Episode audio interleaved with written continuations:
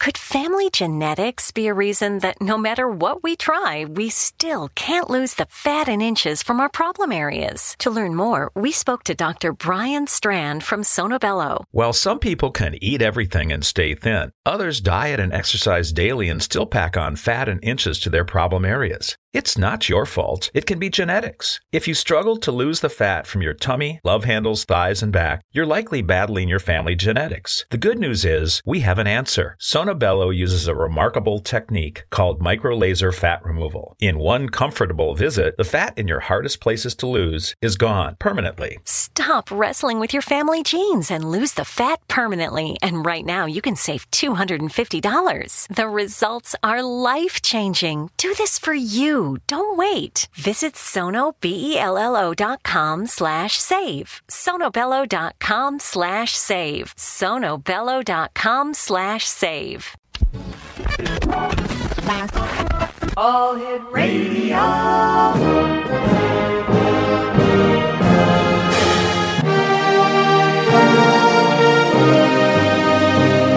Welcome to the X Zone, a place where fact is fiction and fiction is reality.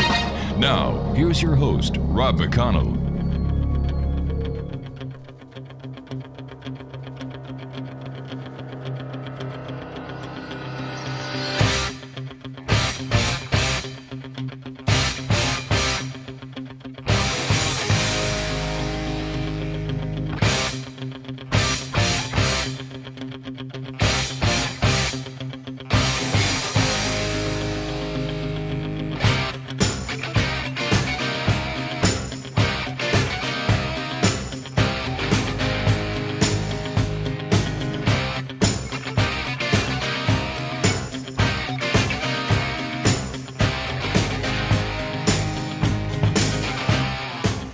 Welcome back, everyone. This is the Zone. I am Rob McConnell, coming to you from our broadcast center and studios in Crystal Beach, Ontario, Canada.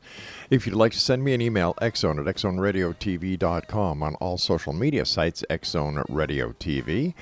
And uh, for all the news that's happening within the Zone and with the Zone Nation, visit xzoneradiotv.com. For the Zone TV channel, 724 365, exclusive to SimulTV, visit simultv.com.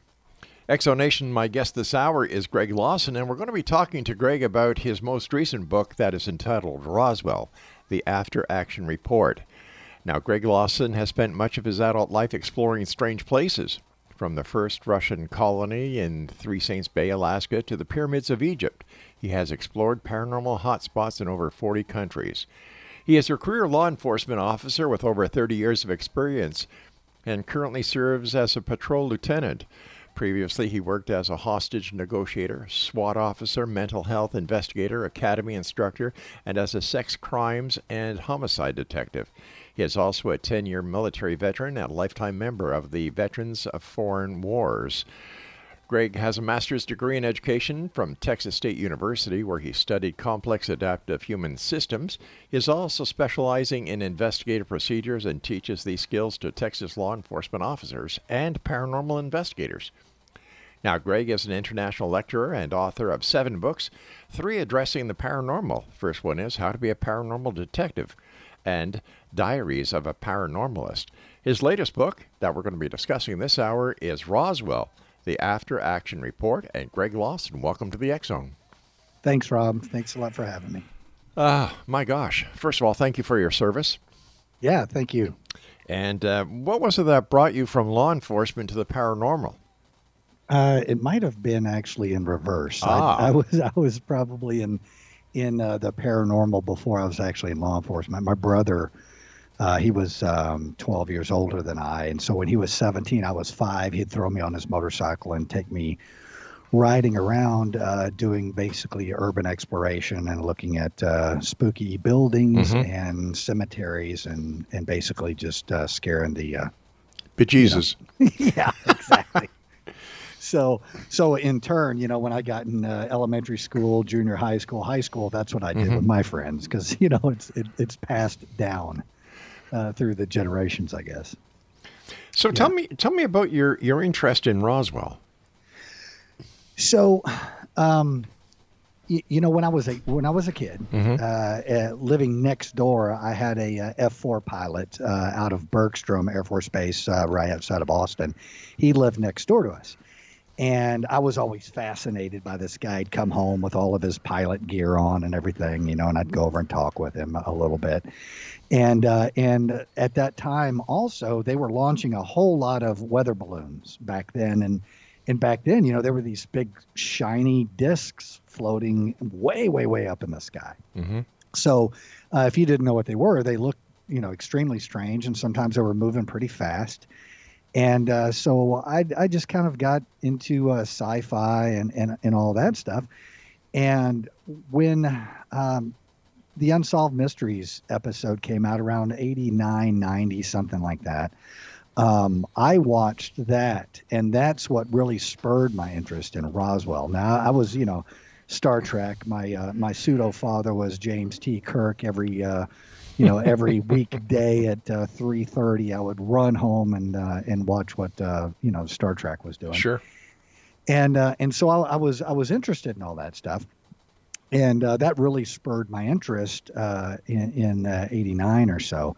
Uh, and and, and the, the funny thing is, is I, I had been in the Army prior to that. So I went in the Army uh, in 82. And I, I served up in Alaska and I was uh, at a Fort Bragg at the 82nd uh, Airborne Division. And uh, I was down in Central America and over in, uh, in the Middle East. But when I was up in Alaska, um, I saw quite a few satellites. Now, this is, you know, 1983, mm-hmm. 84. So there weren't a lot of satellites to see. So when you saw something in the sky, it was it was fairly unusual. So anyway, that's that's pretty much what spurred me is is uh, when when the show came out with Roswell, there's an actual crashed vehicle uh, that they've recovered uh, and taken someplace and hidden away and you know covered up and the whole thing. So I was I was absolutely intrigued by it. So, what do you think happened at Roswell, New Mexico? uh, that's a whole can of worms right there. Wow. Um, let's see. In uh, in 1947, um, mm-hmm. there was a, uh, some material that uh, impacted the ground out there. I'm not sure what the velocity was, right. and uh, a rancher found it and referred to the Roswell Army Airfield. Uh, intelligence people went out and gathered it up uh, went back and then did a press release. In the press release, it kind of contradicts what the intelligence people actually said. You know, they they they describe collecting debris, but in the uh, in the press release, you know, they they recovered a disk, mm-hmm. a flying disc. Now that that's a hell of a thing for a commander of a very important uh, nuclear capable base to say. Colonel Blanchard uh, presumably approved the uh, uh, the press release. Uh, especially back then, it's it, it's back then it was almost uh, you know we talk about micromanaging now. Well, everything went across the skipper's desk. you know, in 1947, nothing nothing came out. Sure. So presumably, Colonel Blanchard, who was in charge of the base, in charge of the 509th Bomb Wing, delivering nuclear weapons, released this that they had, uh, uh, you know, recovered a flying disc.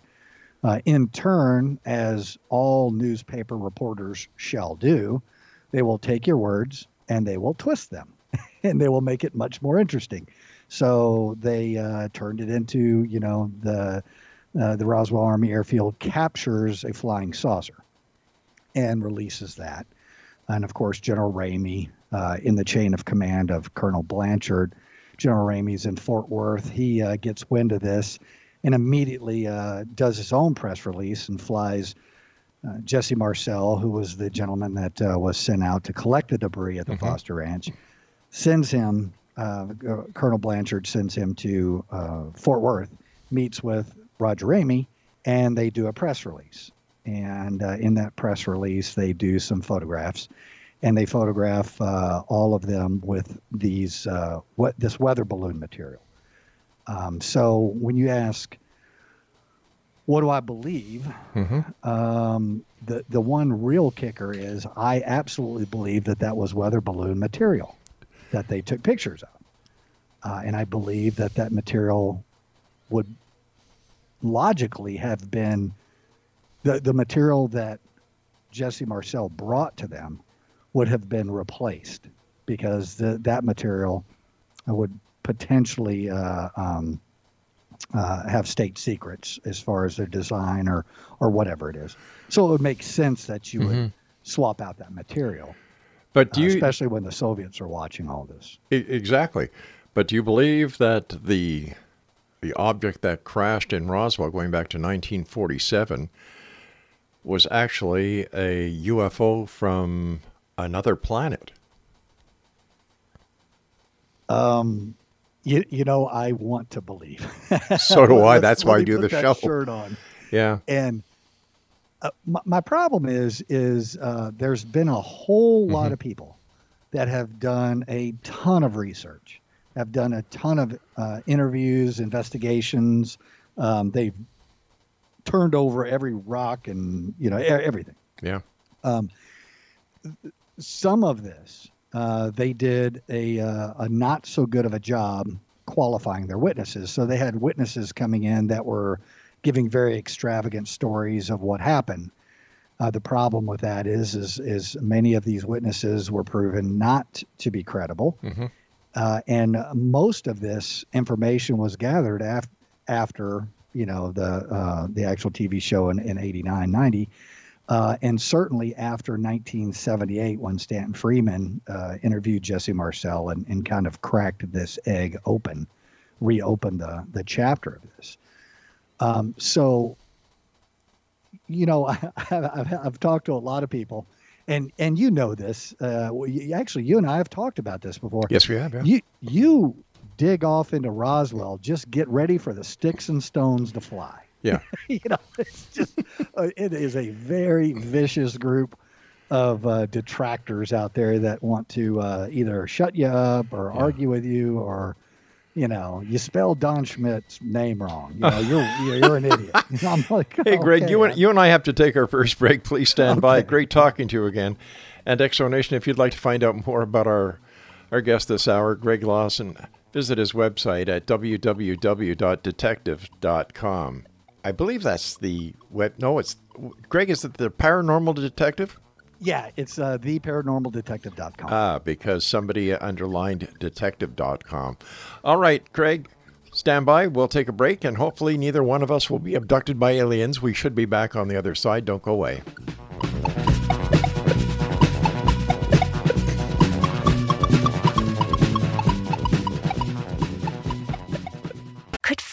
Genetics be a reason that no matter what we try, we still can't lose the fat and inches from our problem areas? To learn more, we spoke to Dr. Brian Strand from Sono Bello. While some people can eat everything and stay thin, others diet and exercise daily and still pack on fat and inches to their problem areas. It's not your fault. It can be genetics. If you struggle to lose the fat from your tummy, love handles, thighs, and back, you're likely battling your family genetics. The good news is we have an answer. Sono Bello uses a remarkable technique called microlaser fat removal. In one comfortable visit, the fat in your hardest places to lose is gone permanently. Stop wrestling with your family genes and lose the fat permanently. And right now, you can save $250. The results are life changing. Do this for you. Don't wait. Visit sonobello.com slash save. sonobello.com slash save. sonobello.com slash save.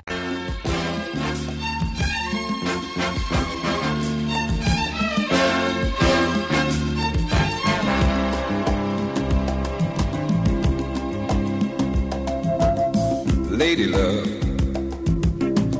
your love is peaceful like the summer's breeze. My lady love,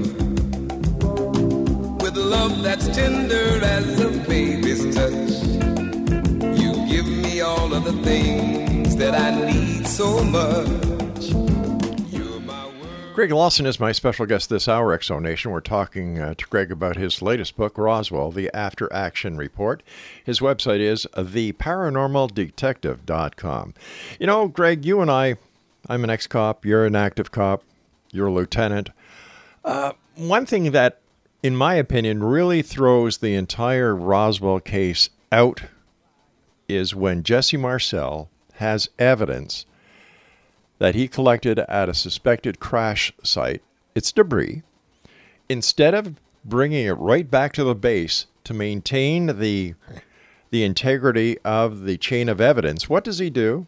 He brings it home, lets his kid play with it, and then brings it to the airbase. Now, if you did that as a lieutenant, taking evidence from a crash site to your home to let whoever play with it, and then to the station, what would happen to that evidence? Most likely, uh, it would probably be excluded. They probably wouldn't uh, allow it into evidence. Yeah. If let, let, let's say it was uh, something that didn't have anything to do with forensics. Let's say it was uh, um, a uh, uh, uh, um, uh, engine part. Right. Uh, uh, it was uh, stolen. Somebody stole somebody's engine out of their car. Mm-hmm. Believe it or not, that happens.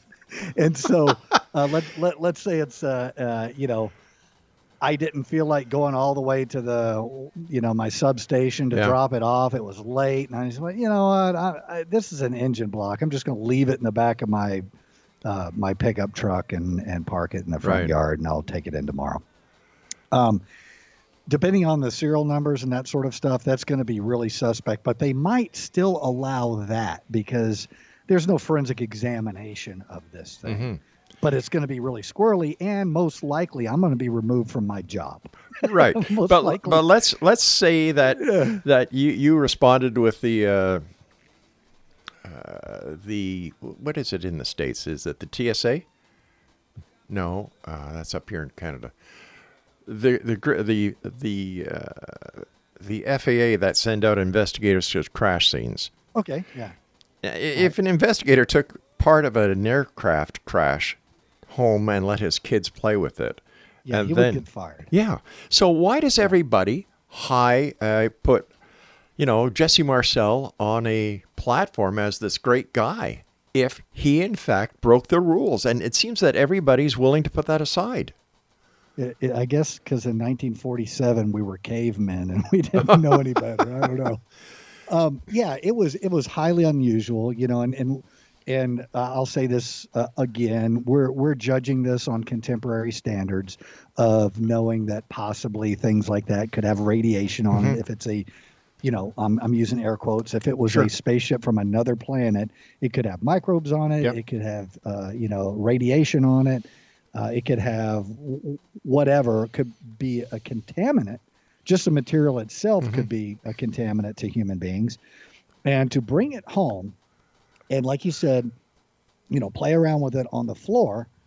Uh, that's, I mean, that's that's way out there. Yeah. But I'm I'm also thinking, um, you know, uh, uh, bonding with your son. You know, look at the I'm going to share the coolest thing, extraterrestrial thing, uh, amazing thing. But my I'm gonna I'm gonna follow up your uh, observation on that with my observation of. Uh, when the Air Force decided that they would uh, answer, you know, a congressman's request to, to open this case up and, and determine what happened, uh, these Air Force investigators uh, go and talk to Colonel uh, Cavitt, which he was the he was the captain, the uh, counterintelligence officer that went out with Jesse Marcel to the Foster Ranch to recover the material. He he initially, of course, denied everything. He was good through the whole thing. He was pure Mr. Counterintelligence through the whole thing. Just kept screwing it up and stirring it up and. And so the uh, when the when the Air Force uh, investigators in in the in 1994, I believe it, yeah, 94, uh, go in and talk with him, um, he's kind of denying everything, and his wife is there, and his wife says, "No, no, no. Remember when we had that barbecue, and and Jesse was over here, and he took that material and he put it in the barbecue, and it wouldn't even burn." And Cavitt's like, "Oh yeah, yeah." You know what's crazy about that is the Air Force investigators never batted an eye. They didn't even consider it. They just kept along with their line of questioning and didn't even get detra- distracted by the fact that Jesse Marcel had a piece of this material apparently in his pocket, I guess. Maybe it was out in the car. I don't know. And he went and got it and tried to burn it in their barbecue. Um, that right there tells me two things.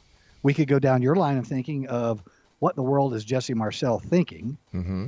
What is he doing? How incompetent is this guy to to to do this? But also down my line of thinking, when you are an investigator, you're there to glean additional information. A lot of times, an investigator doesn't even know the questions to ask. That's right.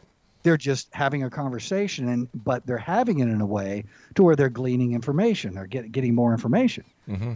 Here they are in the middle of, you know, a very controversial uh, situation, and they have a eyewitness to the material. Cavitt's wife says that they're playing around with it in the barbecue and trying to burn it, and they don't even go, really? Well, you know what happened? They don't even go down a line of questioning at all. They just kind of shut her down and just stay on their track. And that was uh, something really interesting to me. I've, I've been asked, I don't know, 20 times or something, why in the world would you write another book about Roswell? It's done, man. What are you doing? You know, you, you kick at a dead horse. Um, there's more to find out, and there's more to look at, especially as we evolve as investigators.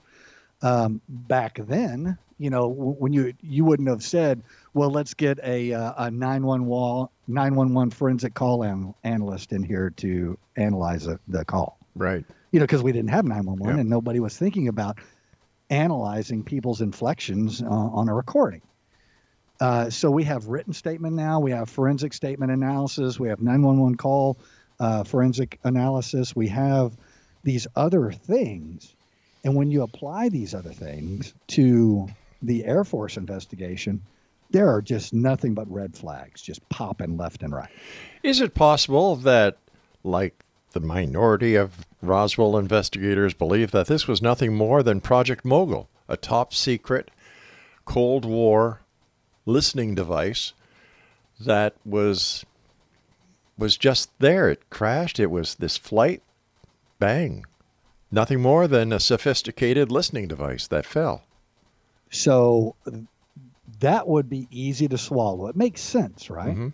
If it if it's mogul and if they're using any kind of uh, new material that would be unfamiliar to what uh, Jesse Marcel and Cavitt would have known as balloon material, they're using something else, Mm-hmm. uh, and it's designed in a different way, and the material, whatever, and, and kind of tricks them. But these are intelligence officers and counterintelligence officers. I'm pretty sure they know the difference between a balloon and an extraterrestrial spacecraft.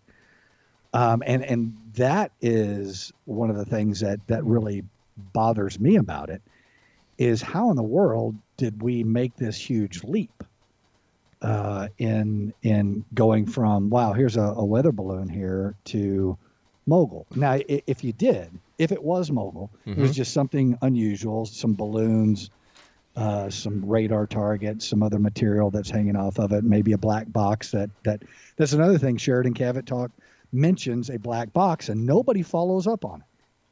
When i'm an investigator if somebody says oh yeah and there was this black box i'd be like okay stop what we're doing what are you talking about i haven't heard this from anybody else what are you talking about But this in the second investigation, going back to 1995, right could it be that they had all the answers and it was just like all right let's get this investigation done let's get the times the dates the witnesses let's just get this done again Absolutely.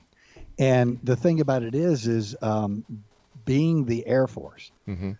Uh, l- let's say, uh, all right. Um, oh, what's that? Uh, I'm not giving a good example. The Baretta. Uh, he was on a TV show. I forget what the actor's name was. oh peter Uh, falk Peter who?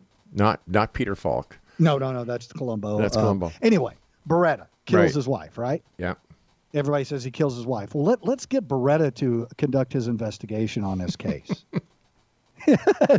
it makes no damn sense. So you- Yeah. it, you're you're suspecting the Air Force has done something hinky, so you hire the Air Force to investigate themselves. does that not makes make no sense sense without a, a Dr. Hynek uh, in tow. All right, right? listen, listen, Greg, you and I have to take our break at the bottom Okay, of the all hour for the news.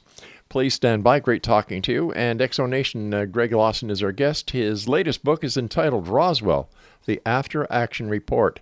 And his website is www.theparanormaldetective.com. And we'll be back on the other side of this break as we continue here in the X Zone from our broadcast center and studios in Crystal Beach, Ontario, Canada. Don't go away.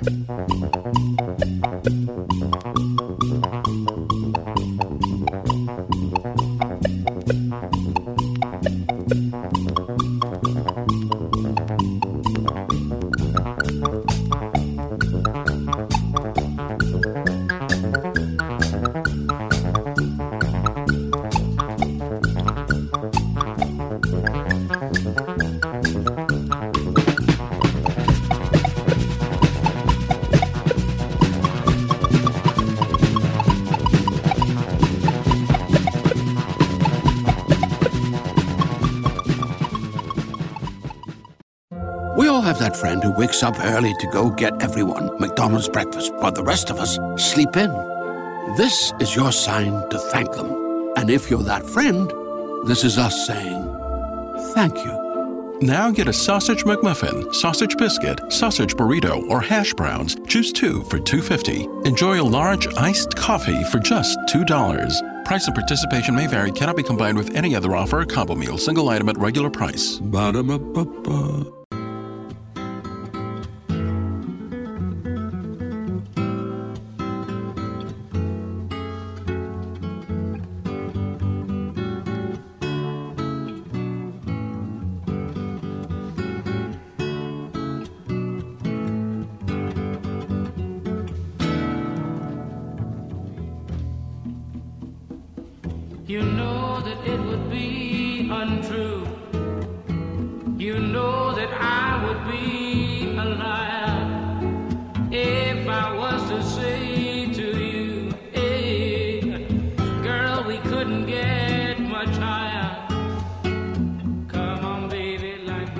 And welcome back. Greg Lawson is my special guest this hour. His website is www.theparanormaldetective.com. And uh, Greg, you're not let's just wrap up Roswell here because there's so much more to you than just uh, this Roswell case. Um, your final thoughts. my final thoughts. All right. Um, we kind of left off with, uh, uh, you know, the Air Force is just kind of shrugging Yeah. their shoulders, going, "Oh my God, you're Mhm. wasting my time. Um, I have better things to do than to answer these silly questions about, you know, somebody thought a spaceship crashed and here's here's the weather balloon and that's Right. it." Um, Colonel Weaver, that I, uh, authored the uh, Roswell report, actually wrote a uh, um, a book last year. It's called Backstory Roswell. And one of the amazing things that he wrote in there was, a, I, I quote him clearly, we had to do better than a snarky but true response in order to answer the congressman's questions, however goofy it was. So from the very beginning, you know, they were they were just like, we're just gonna just go through the paces and just Yeah. put something out there. And the problem is, is they had a responsibility to conduct a proper and fair investigation and follow the like you said the chain of evidence. Right. follow the evidence and situation and they absolutely abjectly did not do that.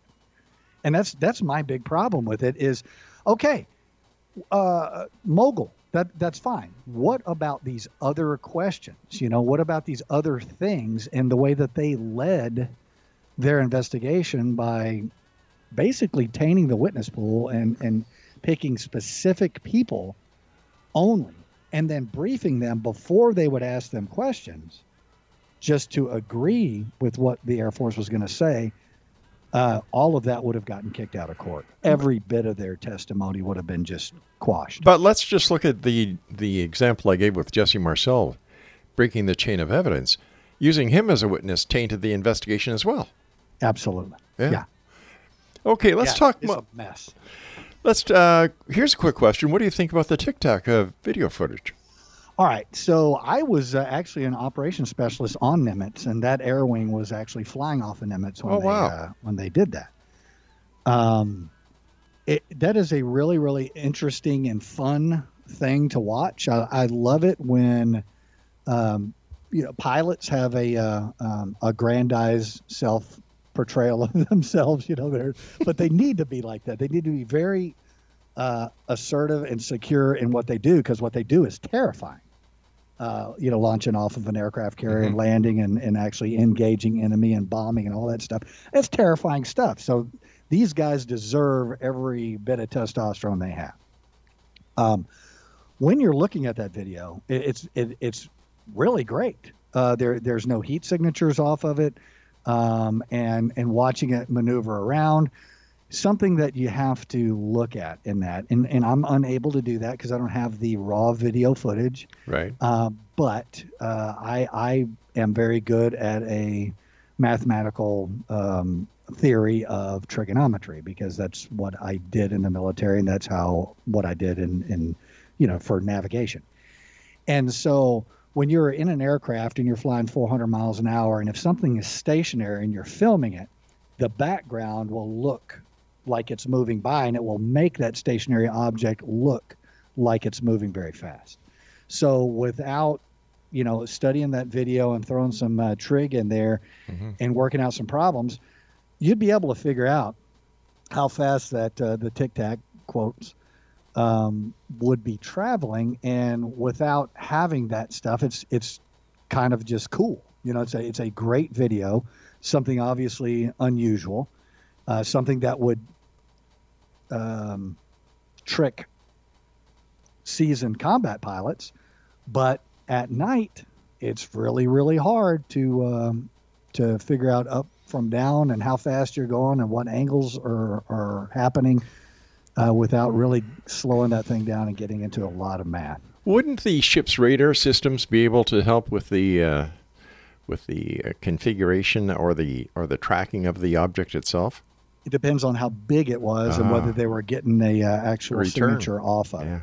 Um, so when I was uh, on Nimitz, we had um, uh, the primary air radar uh, we operated off of. I think was a 49. Um, anyway, there we we had uh, several different radars, and there's one of them. It looks like a big, like a giant ping pong table. It's a big square black thing that spins around. Um, and that that was our air detection, our primary air detection and tracking radar.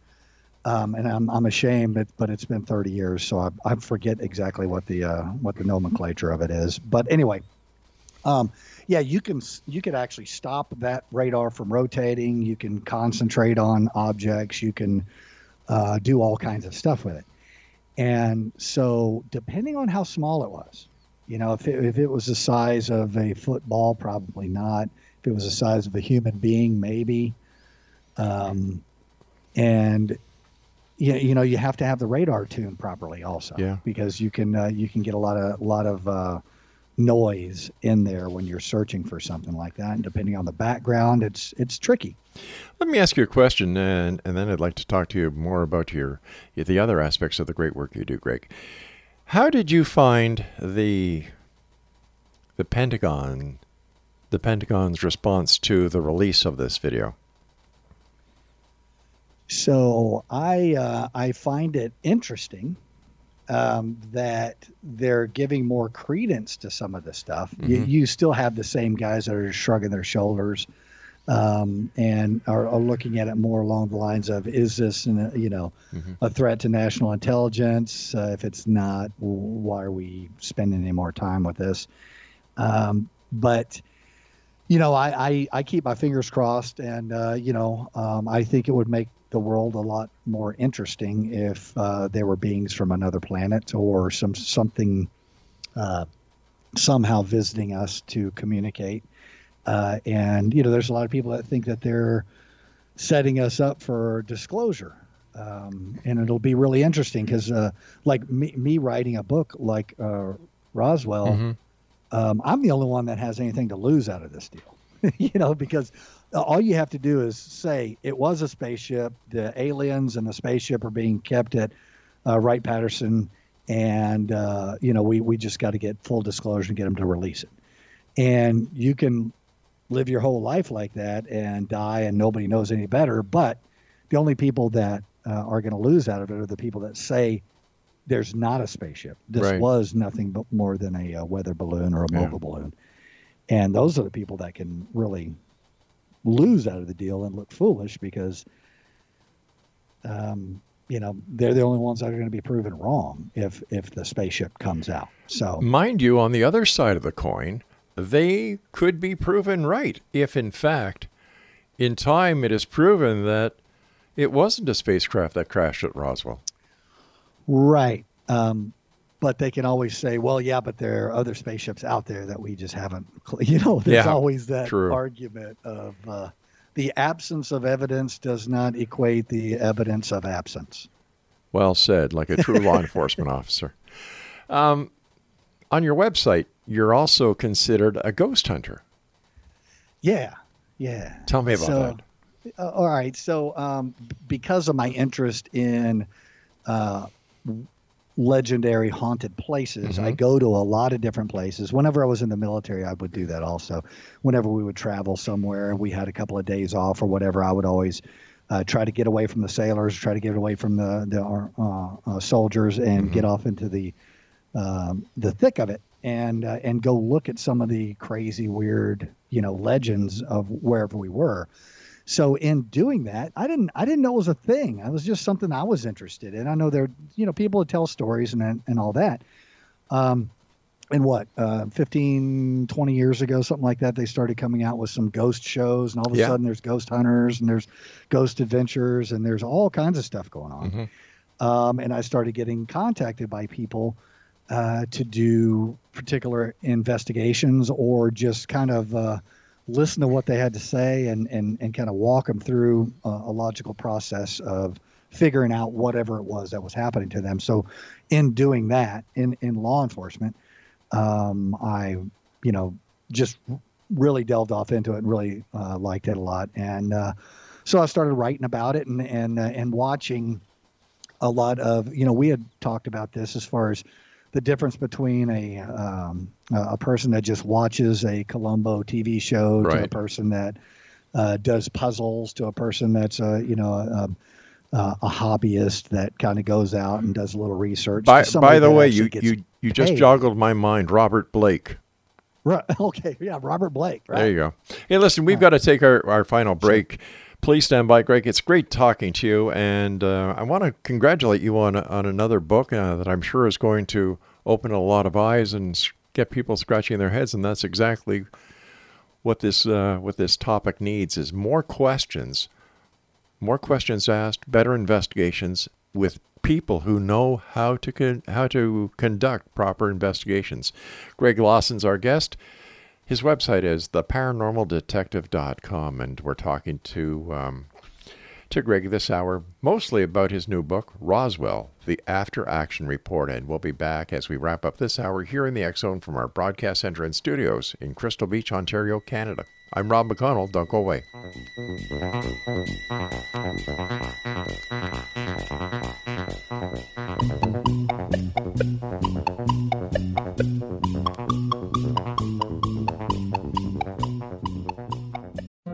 All have that friend who wakes up early to go get everyone McDonald's breakfast, while the rest of us sleep in. This is your sign to thank them. And if you're that friend, this is us saying thank you. Now get a sausage McMuffin, sausage biscuit, sausage burrito, or hash browns. Choose two for $2.50. Enjoy a large iced coffee for just $2. Price of participation may vary, cannot be combined with any other offer or combo meal, single item at regular price. Ba-da-ba-ba-ba.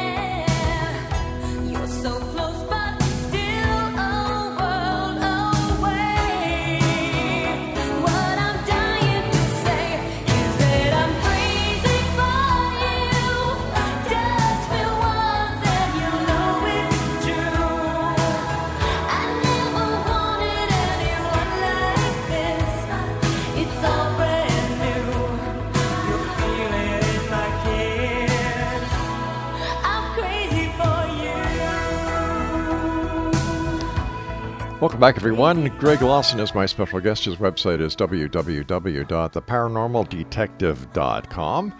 And first of all, Greg, I want to thank you so much for coming on the show and thank you so much for your service as a member of the military and for your service as a law enforcement officer. It's been my pleasure, Rob. Thank you.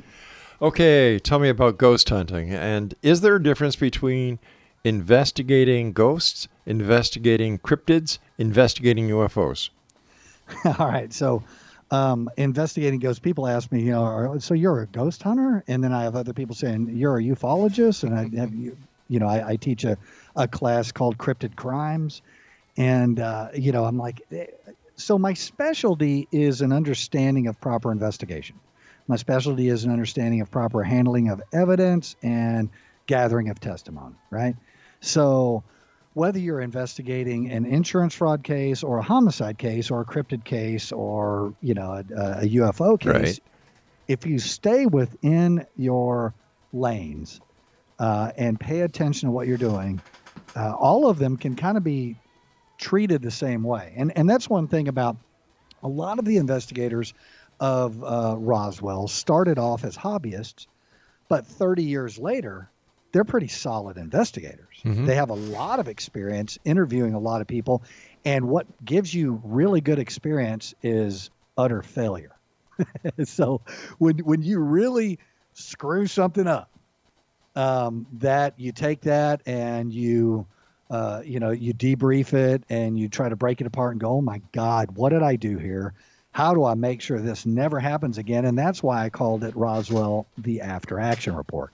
After Action Report is what the military does and what some law enforcement agencies do after they have a training exercise or some sort of operation. They'll go back in, debrief it, and then someone will write the after action report identifying the things that they screwed up on, the things that worked well, and the lessons learned out of it.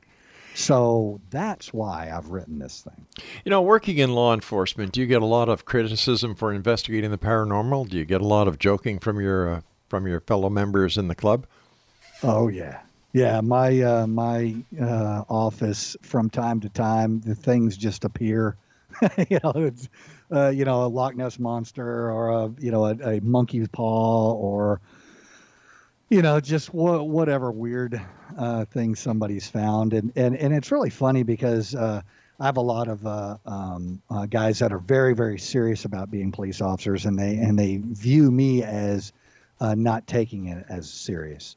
Uh, but they've never worked child abuse. So until they can work child abuse, you have to find Yeah. some sort of a distraction and some sort of coping mechanism that doesn't drive you insane and, and you know, uh, send you down the PTSD uh, tube chute Yeah. uh, and, and be on all kinds of meds and everything. So there's other things that you should have in your life other than just, you know, that. You know, so when- yeah, absolutely. And I, you know, and, and, and to say, I got those guys that Mm-hmm. um, uh, it'll come up. They'll say, oh yeah, you know, uh, Lieutenant Lawson, he he investigates uh, ghosts and stuff. He travels all over the place and looks for hauntings and things. And you'll see cops look over at me and they kind of roll their eyes. Really? And then everybody kind of goes about their own way. And you know, a couple of days, three weeks, maybe a year, Yeah. I'll see that cop again, and that cop will come over and go, hey, you know what? Uh, one time I was out at this place, Mm-hmm. and then they'll tell me their story because everybody's got one. I'm finding that there are more and more law enforcement officers within the paranormal community as investigators than a lot of people would ever imagine. Yeah, we just we Yeah. got to keep our head down Yeah. because uh, imagine if you're going in on a big case uh, and the defense attorney um, decides he's going to go after your credibility. So, you hunt ghosts. you know, you- you're trying to put my client into jail for the rest of their life, and you're out running around chasing ghosts. Um, so you have to be very sophisticated about how you uh, separate, uh, you know, that sort of uh, activity from what is true. You know, uh, Kevin Randle was char- uh, was uh, accused of not understanding the difference between investigation and his uh, his fiction that he writes. And it's like, well, I, I don't know Kevin Randle, but I've read most of what he's got. and I think he's got a really good grasp on the difference. Yes, he does. In fact, Kevin has his own show here on this network. Yeah. And I have the pleasure of working with him every week. Uh, so, uh, you know, a lot of respect for that guy. Yeah, I like him a lot. And um, so I have to ask you this question at this point because I've got about four minutes left before you and I have to say so long. Uh, are you a true believer or a skeptic? Okay. Um, so I believe that this is something that uh, they throw the word skeptic around. I say they, people, uh, throw the word skeptic around like it's a bad thing. Oh, well, he's a skeptic. You know, talking about ghosts. Yeah, he's a skeptic. He doesn't believe in it. There is a continuum from true believer to cynic. True believer way on the far left side, cynic on the far right side. And the skeptic is floating around someplace in the middle and he's he's gathering testimony he's gathering evidence he's gathering circumstances and he's determining whether or not he believes or doesn't believe so i think skepticism is absolutely crucial in any paranormal investigation because you have to rule out the normal before you get to the paranormal you can't just jump straight to the paranormal so i didn't i didn't answer your question Well, you did okay. that was pretty good. Uh, in in your opinion, what is the hardest part when investigating the paranormal compared to a crime scene? Uh, the hardest part is gathering any substantial evidence. You you got testimony all day long. You have tons of stories. You can you can look on uh, old uh, websites. You can look on old newspapers. You can pull up all of this legendary information, but having real uh, facts, real real um, tangible evidence, or even some really good circumstantial evidence is very very difficult. A lot of times it's just yeah, there's a lady in white, you know, and she creeps along the creek over there, uh, and maybe she's uh, looking for her kids or something. You know, maybe their kids drowned. You know, but you don't have any newspaper report of that. You have to look at it. So that's a, that's the hardest part is you know, can you create that bridge of circumstance and evidence uh, to support or deny uh, whatever this haunting is, this legend? Why do you think, if there is a cover up, that the governments of the world are suppressing the truth about the existence of UFOs from another dimension or another universe or another planet? So why do I think that they would be doing that? Yes. I think it's uh, out of protection. We have a huge uh, religious population that can't uh, delineate the difference between uh, having a god and also having aliens. Couldn't they Uh, be it's- one and they're the not same? exclusive of one another. Yeah, can- cou- I was just at, you know, could they be one and the same? Yeah, they, they Yeah. could be. I mean, it's amazing some of the uh, some of the stories and some of the legends just kind of go right along with space travel and, and the description of what uh, a spaceship might look like to a person uh, 2,000 years ago that Yeah. had no idea what technology was. So they just they they you know they they throw that thing out there. Um, you know, uh, let's say you you she looked back and turned into a pillar of salt Right. and everybody takes it as fact. All right, she turned into an actual pillar of salt. No, uh, if you're if you live in Alaska, she looked back and froze Mm-hmm. in fear.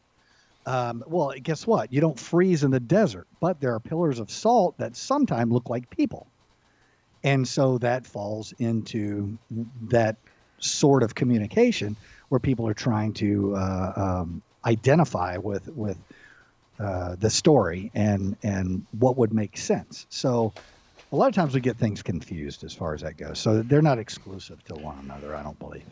Greg, uh, the time has come when you and I must say so long for now. First of all, I want to thank you so much for taking time out of your schedule to join us tonight, and we'd love to have you back to further continue this conversation. But let our listeners know how they can find out more about you and where they can buy your books. All right, thanks a lot, Rob. I appreciate it. Uh, you can go to my website, theparanormaldetective.com or authorgreglawson.com. And uh, my books are all on Amazon. It's probably the easiest way to do it. You can get it off my website if you like. And uh, I appreciate the time. It's our pleasure, sir. Take care of yourself and be safe out there. You too, sir. Bye bye now. Exonation Greg Lawson was our guest, and once again, his website is theparanormaldetective.com. I'll be back on the other side of this news break at six and a half minutes past the top of the hour as the Zone continues with yours truly, Rob McConnell from our broadcast center and studios in Crystal Beach, Ontario, Canada. Don't forget about my greatest find on the internet, a super super radio station if you like classic rock and roll, if you like classic talk. Here's the address. You ready? Classic1220.ca. That's a Classic 1220 CFAJAM in St. Catharines, Ontario, Canada. Superstation. Give it a listen.